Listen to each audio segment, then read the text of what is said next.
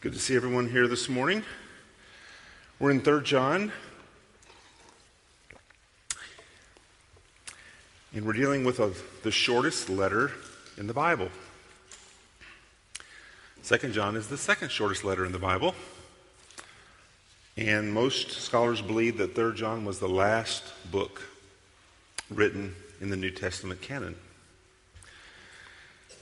A lot of us have played on sports teams, and there's usually two ways you can get beat. Uh, you can be just dominated by your opponent who's clearly superior than you are, and you can end up being beaten from within. You can have a player who has a bad game, you can have a player who makes wrong decisions, or as a team, you have low morale. This can be something internal. In 2 John, John dealt with a concern for false teachers from without working their way into the church. And he was admonishing them to show hospitality, but to be discerning in their hospitality and not to support false teachers. In 3 John, the problem is not outside the church, the problem is inside the church. We will look at that today. There's also an admonition here for hospitality.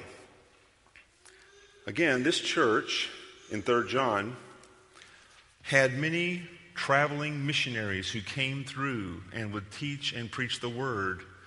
And the church would provide hospitality for them and provide provision for them and help them on their way as they carried the gospel throughout the Roman Empire.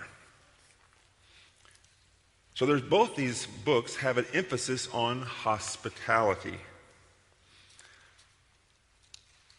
We're going to see today that this letter is not written to the church, it's written to a man named Gaius. And we're going to see his character. And we're probably going to find out as we get into the letter that there may have been a very good reason this letter went directly to Gaius. As we look at Gaius, we see four times that John calls him beloved. John loves him, the Lord loves him. He's been saved by the salvation of God Himself. And I want us to look and see that this man had several, had four positive traits going on in his life. The first one was that he lived spiritually. Verse 2 Beloved, I pray that all Beloved, I pray that all may go well with you and that you may be in good health as it goes well with your soul.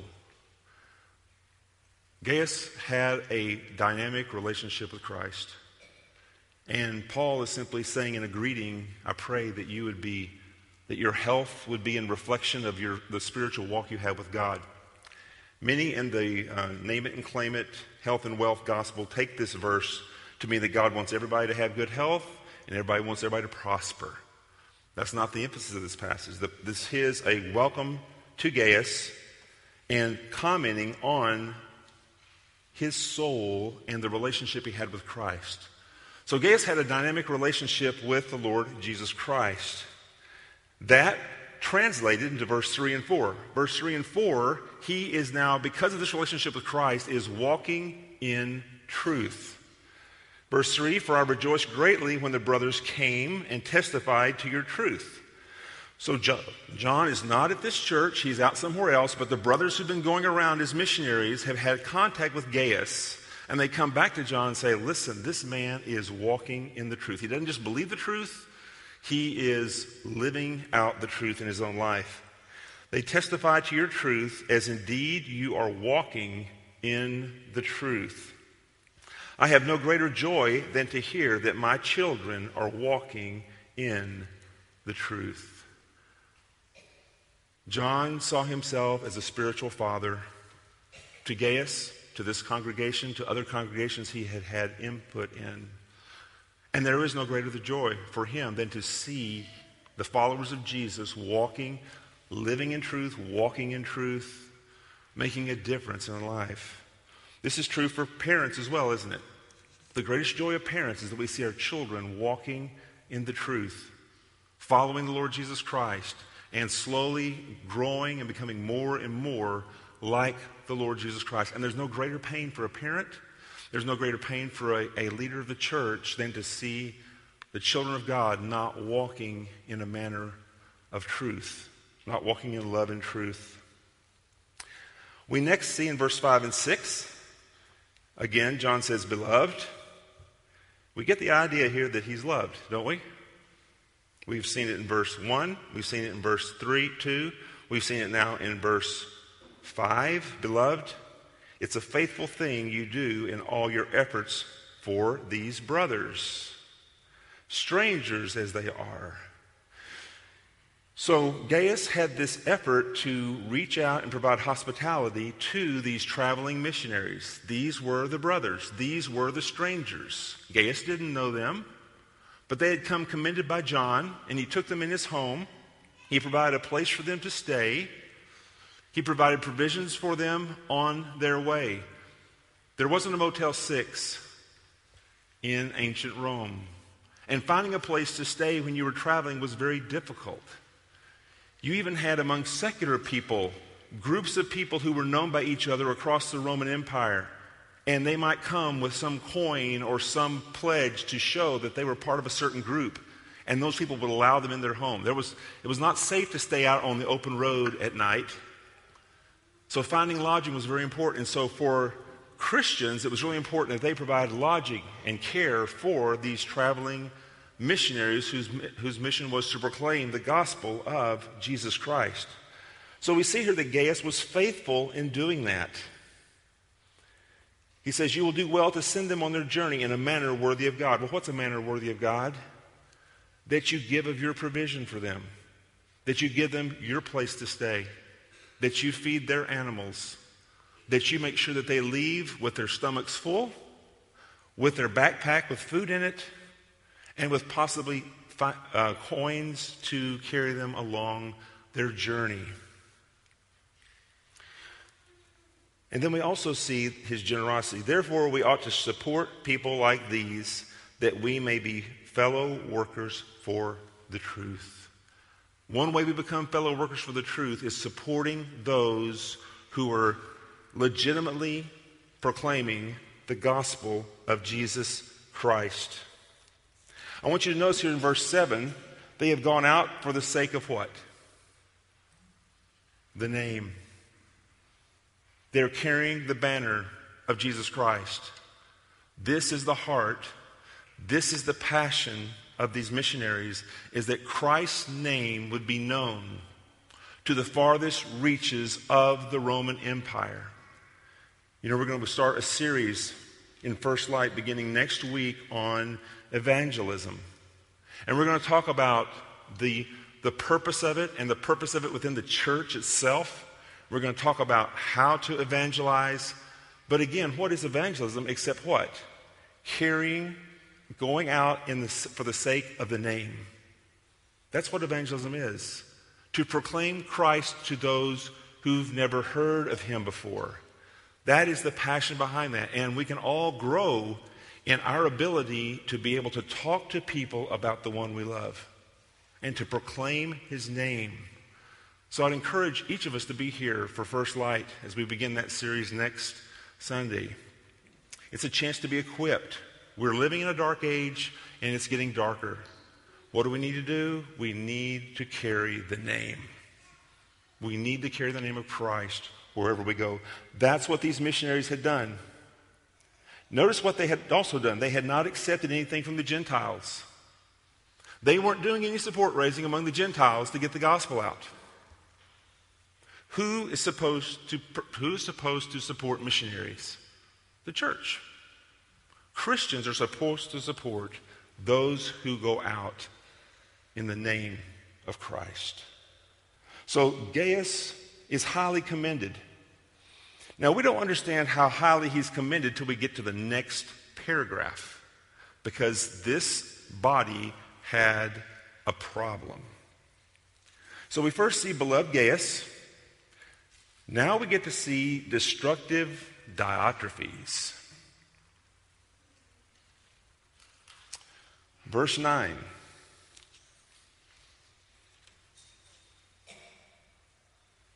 He says, I've written something this is only two verses, by the way. Two verses, and there's a lot in here. I've written something to the church. Okay, so he wrote a letter to the church. But, but always means we're going to go what? Different direction, right? Things are going well. I'm writing a letter to the church, but Diotrephes, who likes to put himself first, does not acknowledge our authority. So if I come, I will bring up what he is doing.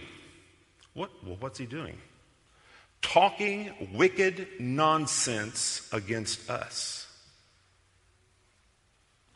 And not content with just doing that, he refuses to welcome the traveling brothers and also stops those who want to and puts them out of the church. This church had a problem. The problem was a man. The problem was Diotrephes. This man, whether he was an appointed leader or he had simply worked to become the leader, had control of this church by its throat. Notice the description of him who likes to put himself first. He loves preeminence. This is his this is what he loves. He loves to be the show. He loves to be preeminent over all things. And he has managed within this church to get complete control of everything that's going on there. He loves the place of preeminence. He loved himself, but he didn't love others. Now we hear this word preeminence, don't we? Let's turn to Colossians chapter 1, verse 18. There's someone else who desires to be preeminent. Colossians 1 18. He, and He is the head of the body, the church. He is the firstborn, the beginning, from, beginning, the firstborn from the dead, that in everything He might be what? Preeminent, above all things. Who is supposed to be preeminent in the church of Jesus Christ? One person the Lord Jesus Christ. He is the one who is preeminent. There's a problem here. Diotrephes, for him to be preeminent, guess who's not preeminent? If it's his agenda, then Christ's agenda gets kicked to the curb. He loved the place of preeminence. This is the Pharisees. Remember, they loved the place of honor. They loved to ring the bell, let everybody know when they were giving. They always went out to pray out in public where people could see them. It was all about the Pharisees and their what? Preeminence. Diotrephes was about his reputation, about his name. This wasn't a doctrinal disagreement. This wasn't a theological disagreement. We have no record here that this man disagreed doctrinally with John. It was simply that he wanted his agenda in place. That's what we have there. And I'm sure he had very spiritual words as he talked to the people, and he had very spiritual reasons why they rejected the brothers who were coming. But the scripture cuts away all that and says, listen, he was really about putting himself first. I wish I could say this is the only time this happens in this one little passage. But this passage is here for us. This little letter that was from Apostle John to Gaius has been saved so that we realize this is a problem in the church. There are people who get control, have complete control, and then they do their own agenda, not the agenda of God. And we have in, the, in two little verses here an incredible snapshot of what this looked like. Notice he goes from wanting his own way to, secondly, he does not acknowledge our authority. Who, who's our? John, the last living apostle who saw the Lord Jesus Christ and was commissioned to take the gospel to the world and to be over certain churches in a very unique way. The age of apostles has passed. This is the last apostle. And Diotrephes has the audacity to reject the authority given to the apostle John. This is unbelievable. Notice in verse 9, I have written something to the church. I have written something to the church. What would that have been? A letter. He wrote a letter to the church, and the implication here is Diotrephes intercepted it and kept it from being read to the church because it didn't fit his agenda. Maybe it didn't make him look too good. Maybe he maybe John was saying, "Listen, support these brothers who are missionaries who are coming in among you." It may have even had a word about Diotrephes in it. Because he has no problem in this letter letting everybody know when I get there, it's going to be on. We're going to deal with this situation. But can you believe rejecting the authority of the Apostle John.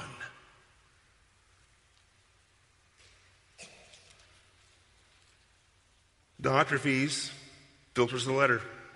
He screens everything.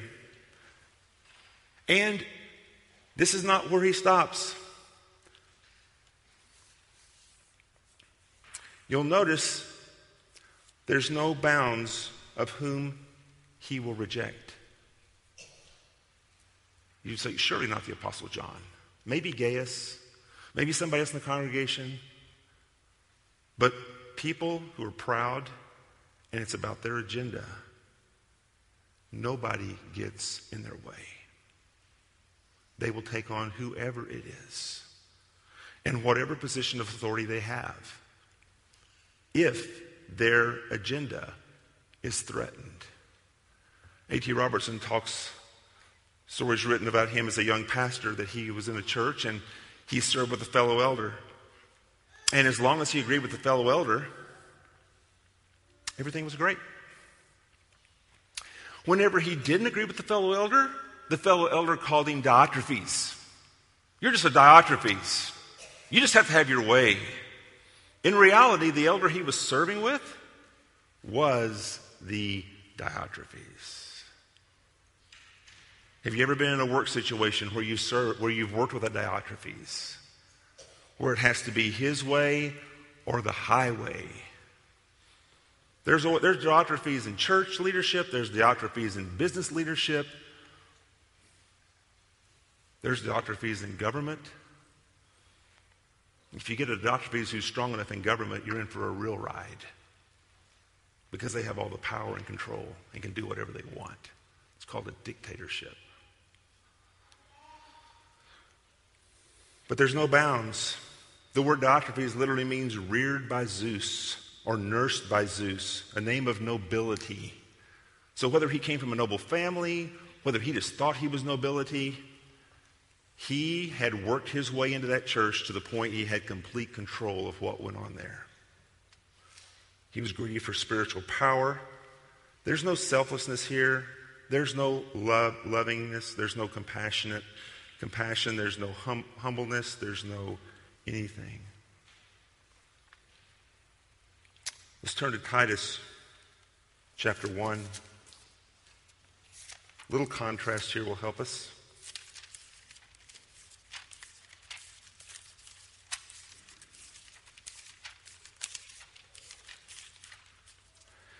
Titus 1, starting in verse 6, he's talking about appointing elders And he's giving the qualifications for elders in the church.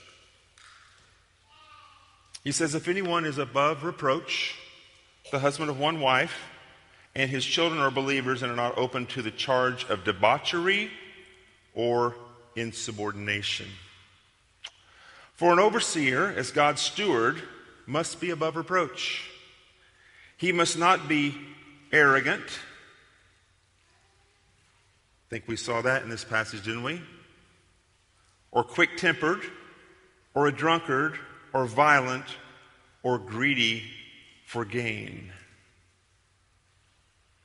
But hospitable, a lover of good, self controlled, upright, holy, and disciplined.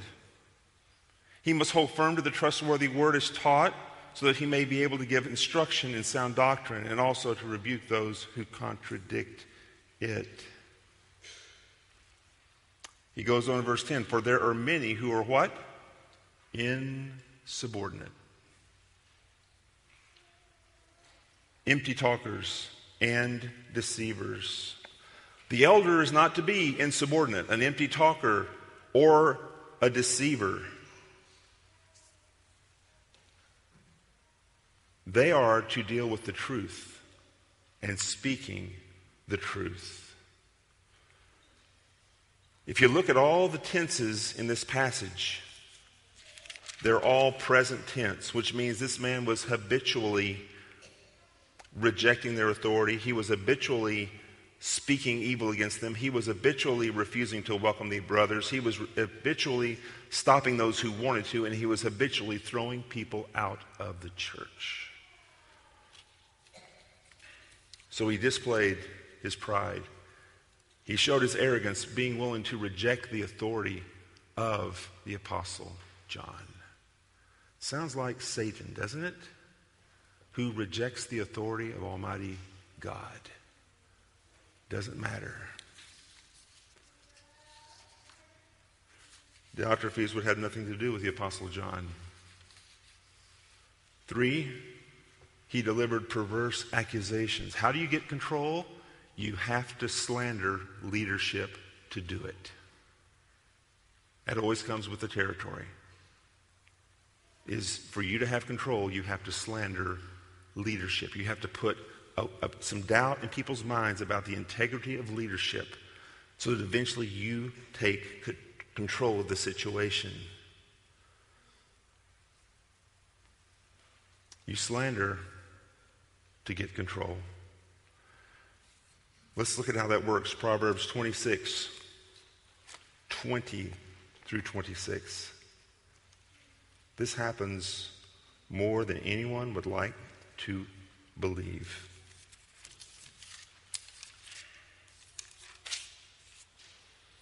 Verse 20 of chapter 26 of Proverbs. This is what slander does. For lack of wood, the fire goes out, and where there is no whisperer or slanderer, quarreling ceases. As charcoal to hot embers and wood to fire, so is a quarrelsome man for kindling strife. The words of a whisperer are like del- delicious morsels, they go down into the inner parts of the body. Like the glaze covering an earthen vessel are fervent lips with an evil heart. Whoever hates disguises himself with his lips and harbors deceit in his heart. When he speaks graciously, believe him not, for there are seven abominations in his heart. Though his hatred be covered with deception, his wickedness will be exposed in the assembly. So here we have the description of a slanderer. They come alongside and they have a prayer request or a little statement that would be made. Just speaking truth, just have a few little things to say. And what happens to those is the people who listen undiscerningly, they take that into their heart. And now their view of the leader is shifted. Just just a little bit. And so, in a matter of days and weeks and months, little things can be said to where the view of the leadership gets shifted. And it's really hard to get this thought out of their mind of what the leader is. This man, it says in, in 1 John, was saying, Paul, John said they were saying wicked nonsense. Wicked nonsense. In other words, his accusations were what? Nonsense. There was no truth at all in them. But it was wicked because we were attacking the authority of the Apostle John and his effectiveness in the body of Christ. So it was no small thing to cause the whole body to begin to view John in a negative light for his own purpose and his own glory. John hasn't been here in a while. He just, he doesn't really care about you. I mean, I'm sure he's busy, but he doesn't have time. And, oh, he told me this, and, and he just was really concerned about this in your life. And, and he just has these things to say to this congregation. And no wonder when John sends a letter of showing care and love, that letter never gets to the people. Because if it does, then the charade is over with, right? So here we are. And notice that he's able to glaze over his hatred with fervent lips, but has an evil heart. Here's the problem with the slanderer they're always loving, they're gracious, and they drop slander in in such a way that you don't really pick up on it. It's kind of mixed in. Like I, you, when we give our dogs medicine, we always mix it in with something good they like and give it to them. A slanderer doesn't come out and go, This person's horrible, they're terrible, you should not follow them. That's too obvious. Oh, I think that's a slanderer over there. Yeah. They are, as this scripture says, their lips are covered over with a glaze. It, it hides their heart. Whoever disguises himself with his lips and harbors deceit in his heart. And when he speaks graciously, believe him what? Not. You cannot believe. This is where it takes discernment. Because eventually, what happens is you have a situation between the leadership and this person, and you're trying to figure out which one's right and which one's not. It becomes a, quite a challenging situation to deal with. 2 Samuel 15, if you remember that story, let's turn to 2 Samuel 15. Here we have Absalom. And Absalom has a plan to become king. And here's his plan. He finds himself, verse 15, chapter 15 of 2 Samuel. says after this absalom got himself a chariot and horses and 50 men to run before him and absalom used to rise early and stand beside the way of the gate and when any man had a dispute to come before the king for judgment Absalom would call to him and say, from, from what city are you? And he would say, Your servant is from such and such a tribe of Israel. And Absalom would say to him, See, your claims are good and right, but there is no man designated by the king to hear you. People can't hear your complaint. Then Absalom would say, Oh, that I were judge in the land. Oh, if I were the king, then every man with a dispute or cause might come to me, and I would give him justice. And whenever a man came near to pay homage to him, he would put out his hand and take hold of him and kiss him. Thus Absalom did, all, did to all of Israel who came to the king for judgment. So Absalom stole the hearts of the men of Israel. Did Absalom just one day say, I'm going to take over the king? No. He sat at the gate. He acted like the other advocates. He heard their complaints. He gave them a kiss. He told them he was their man. And then when he rose up against David, they all rallied and followed. This is what Diotrephes has done to get in this situation. I have a friend in Illinois. He's a pastor. He had a church plant, and it was him and two other elders. And it went wrong.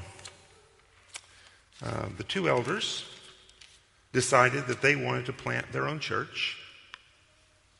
And so they basically insinuated that this man was involved in an adulterous relationship. they spread the rumor throughout the church. And one day, to his surprise, a good chunk of the church just leaves. They leave, and they take, oh, by the way, a good chunk of money out of the treasury for their new church plant. How did that happen? Whispering, slander. That's all it takes. Eventually, the church folded, and several members came back apologetic for their leaving the church. But how did that happen? Just gossip and slander. It's really important as the body of Christ that we know how to handle when we hear a bad report. Turn to Proverbs 18 17. This church would have been very well served if they had practiced this little verse. Proverbs 18 17 says, The first person who comes and pleads his case seems right until another comes and questions it. Proverbs 18, 17. The one who states his case first seems right until the other comes and examines him. In doing biblical counseling, it's important to have both the husband and the wife there to get the whole story. What happens if someone comes to you with a negative word about leadership? I mean, you can find some things wrong with us, that's for sure. Promise you that. But if someone comes with a negative word, what should your response be to that?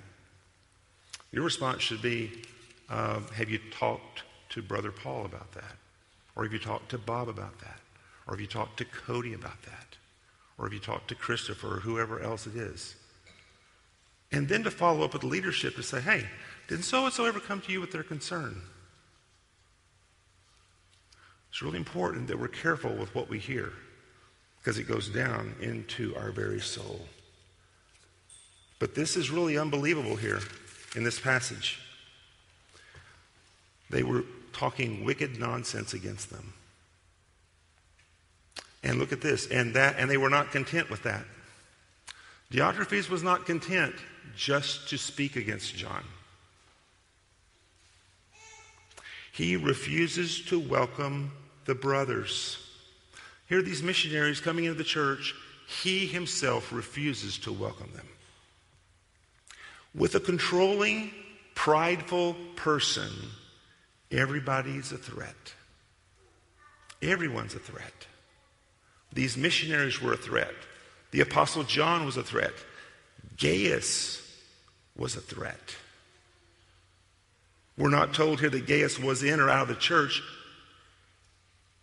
but if he's still in the church, it's amazing that he still is because of Diotrephes and what he wanted to accomplish. And all threats must be taken care of. And how do we take care of a threat? We slander to ruin their credibility, to destroy their confidence. He not only would not show hospitality himself, Look what else it says. And he also stops those who want to. Those brothers and sisters who were welcoming these traveling missionaries, he commanded them to stop the hospitality. That's unbelievable. And then finally, those who wouldn't follow his direction, what did he do? He put them where? Out of the church literally threw them out of the church. Well, now, how can one guy throw them out of the church? He's got to have the rest of the church agree to that, doesn't he? So, to remove these people, he didn't just do it himself. He had to get the consensus of the church to do what? To respond to these people and throw them out of the church. Young pastors run into this all the time in churches. They come out of seminary, they're excited to serve the Lord. They walk into a church and they run into a Diotrephes. He could be the pastor emeritus. This is the pastor who supposedly resigned, but what? didn't resign. Or it could be a powerful deacon or a deacon board. Or it could just be a man who has a lot of influence in the church, either financially or socially. He went to a church. He was welcomed there by the committee. He shared his complete doctrinal position with the church. And he began to preach the word according to that position. And one of the men on the committee, who was also one of the powerful deacons, didn't like a message he preached. And within a matter of months, he was removed as pastor of the church. MacArthur says this most young men in the pastorate are not removed because of their doctrine or their poor preaching or their life. They're removed because there's a in the church who doesn't want him to have control. So it's a real problem within the church of Jesus Christ. In Baptist churches, we've pretty much lost the whole position of elder. Alistair Begg talks about a church he visited in South Carolina, and they were, exp- they were supposedly preaching expositorily through the scriptures. They came to 1 Timothy chapter 3, 1 through 7. And the pastor got up to preach and he said, Well, looking at 1 Timothy 3, 1 through 7, this is talking about elders. We don't have elders. So let's move on to deacons completely left that passage all by itself. Never asked the question, should we have elders? Should we put some elders in place? No, we're moving on to the deacons.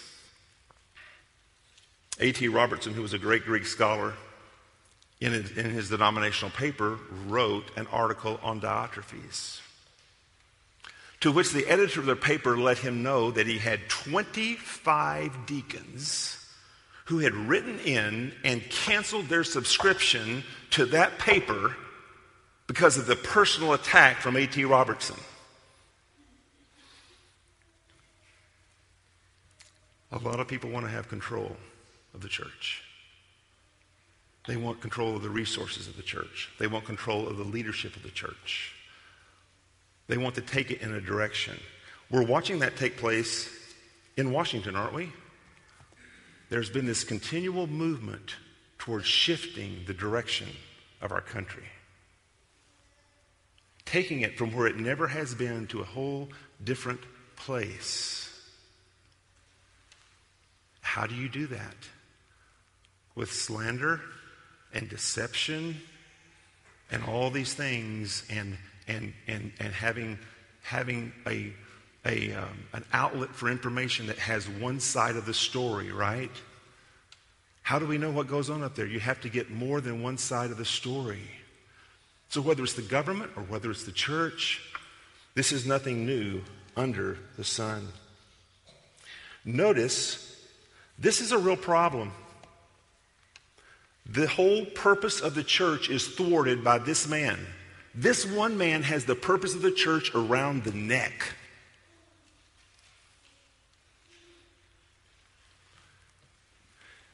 What does John say he's going to do about it?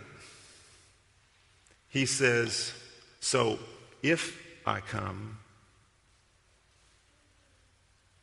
I will bring up what he is doing. In other words, there's going to be a confrontation. John cannot allow his apostleship to be slandered. He cannot allow the church to be taken off on a, on a side path that detours it from the purposes of God. And he will, as a man of God, step in there and deal with the problem. And will it be loving? Yes, it will. Hopefully, Diotrephes would repent. And the church will be put back on the right track. But it has to be dealt with. The Apostle Paul, if you read a lot of his letters, he's constantly having to defend his apostleship. Why is he having to defend his apostleship? One place he says, I'm crazy to say these things. Why did he have to defend his apostleship? Because there were people who were undermining the very authority of the gospel of Jesus Christ.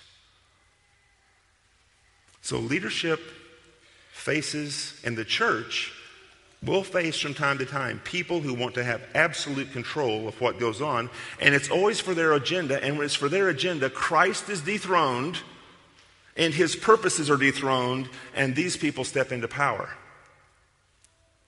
You watch a church who has a pastor turnover every one or two years, you know there's a Diotrephes parked in there somewhere.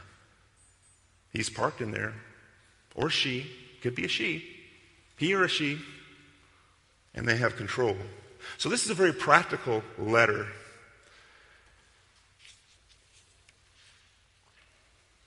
Notice in verse 11, Beloved, he's talking to Gaius again, do not imitate evil, but imitate good. He used the word imitate, mimic. Mimic good, not evil. Whoever does good is from God. Whoever does not does evil has not seen God.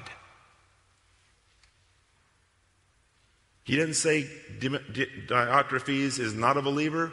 There's a good chance he is not a believer. He's either a prideful, backslidden, controlling, immature believer, or worse, he's an unbeliever who's gotten control of the church.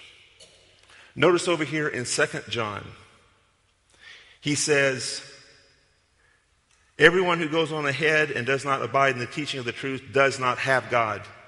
So these false teachers did not have God.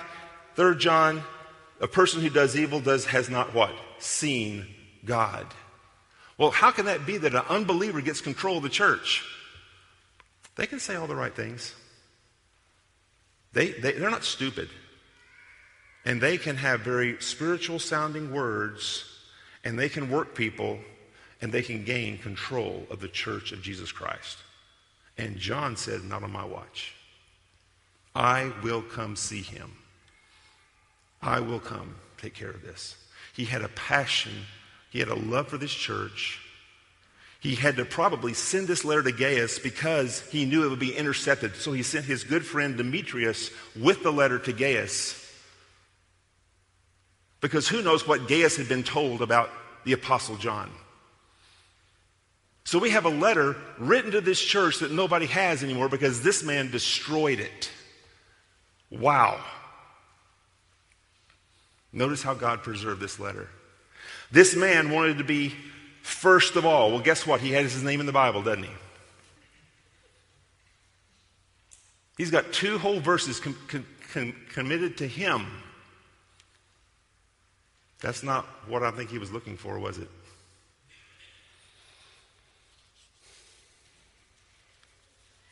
Notice as we wrap up so Demetrius has received a good testimony from everyone and from the truth itself. He also adds, uh, we also add our testimony, and you know that our testimony is true. Demetrius brings the letter, and John says, Everyone here where we are gives testimony that Demetrius is the real deal. And the truth itself lines up with his life. And finally, we give testimony as well. We have three witnesses that Demetrius is the real deal. And you can bet that Demetrius will be attacked by who? Diotrephes.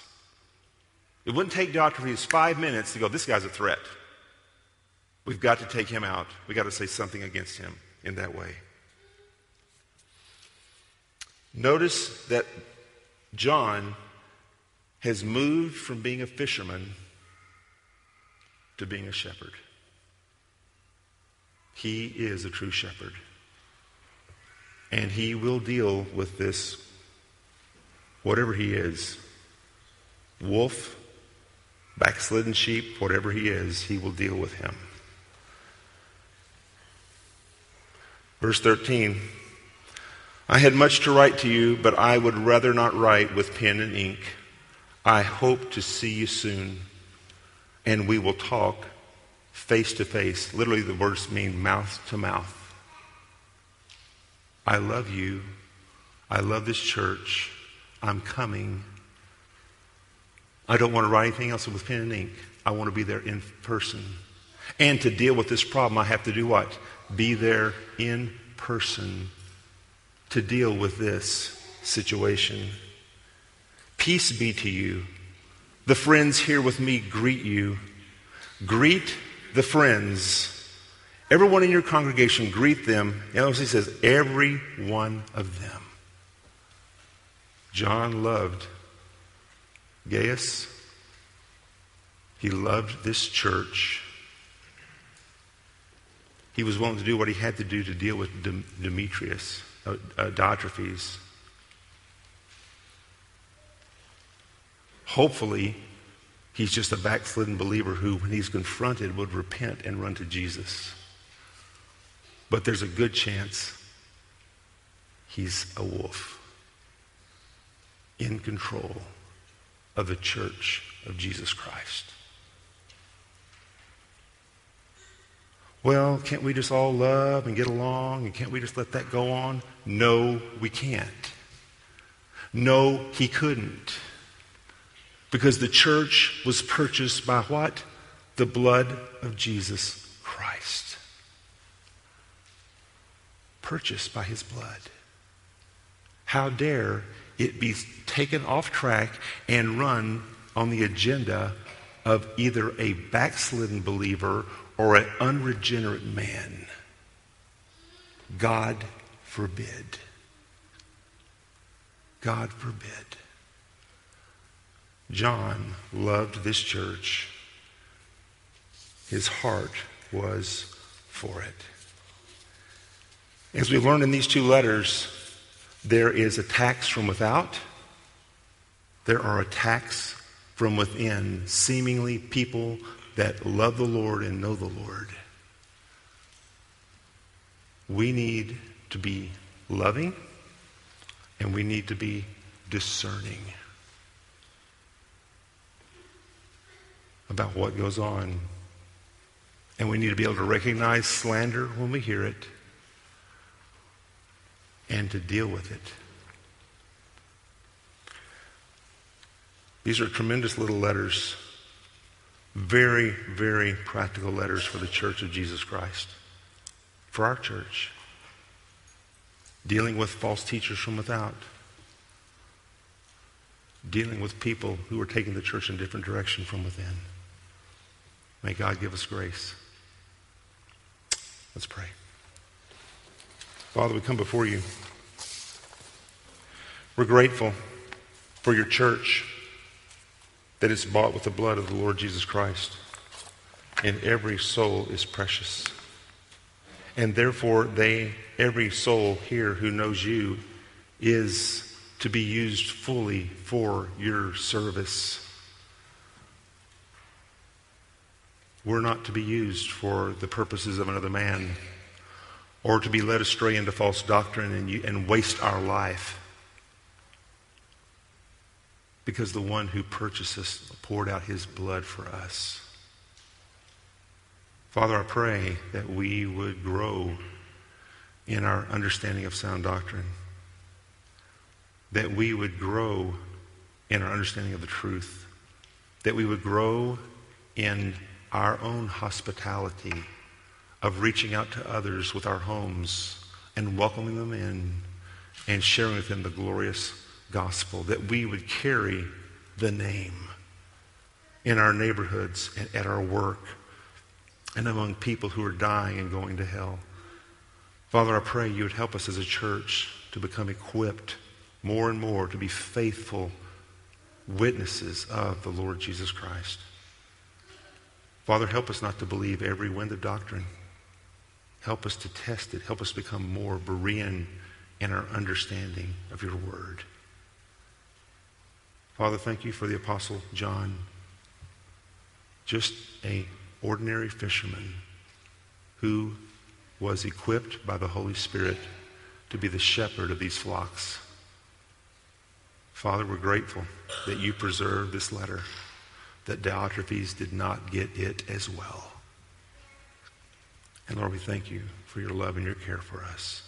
In Jesus' name, amen.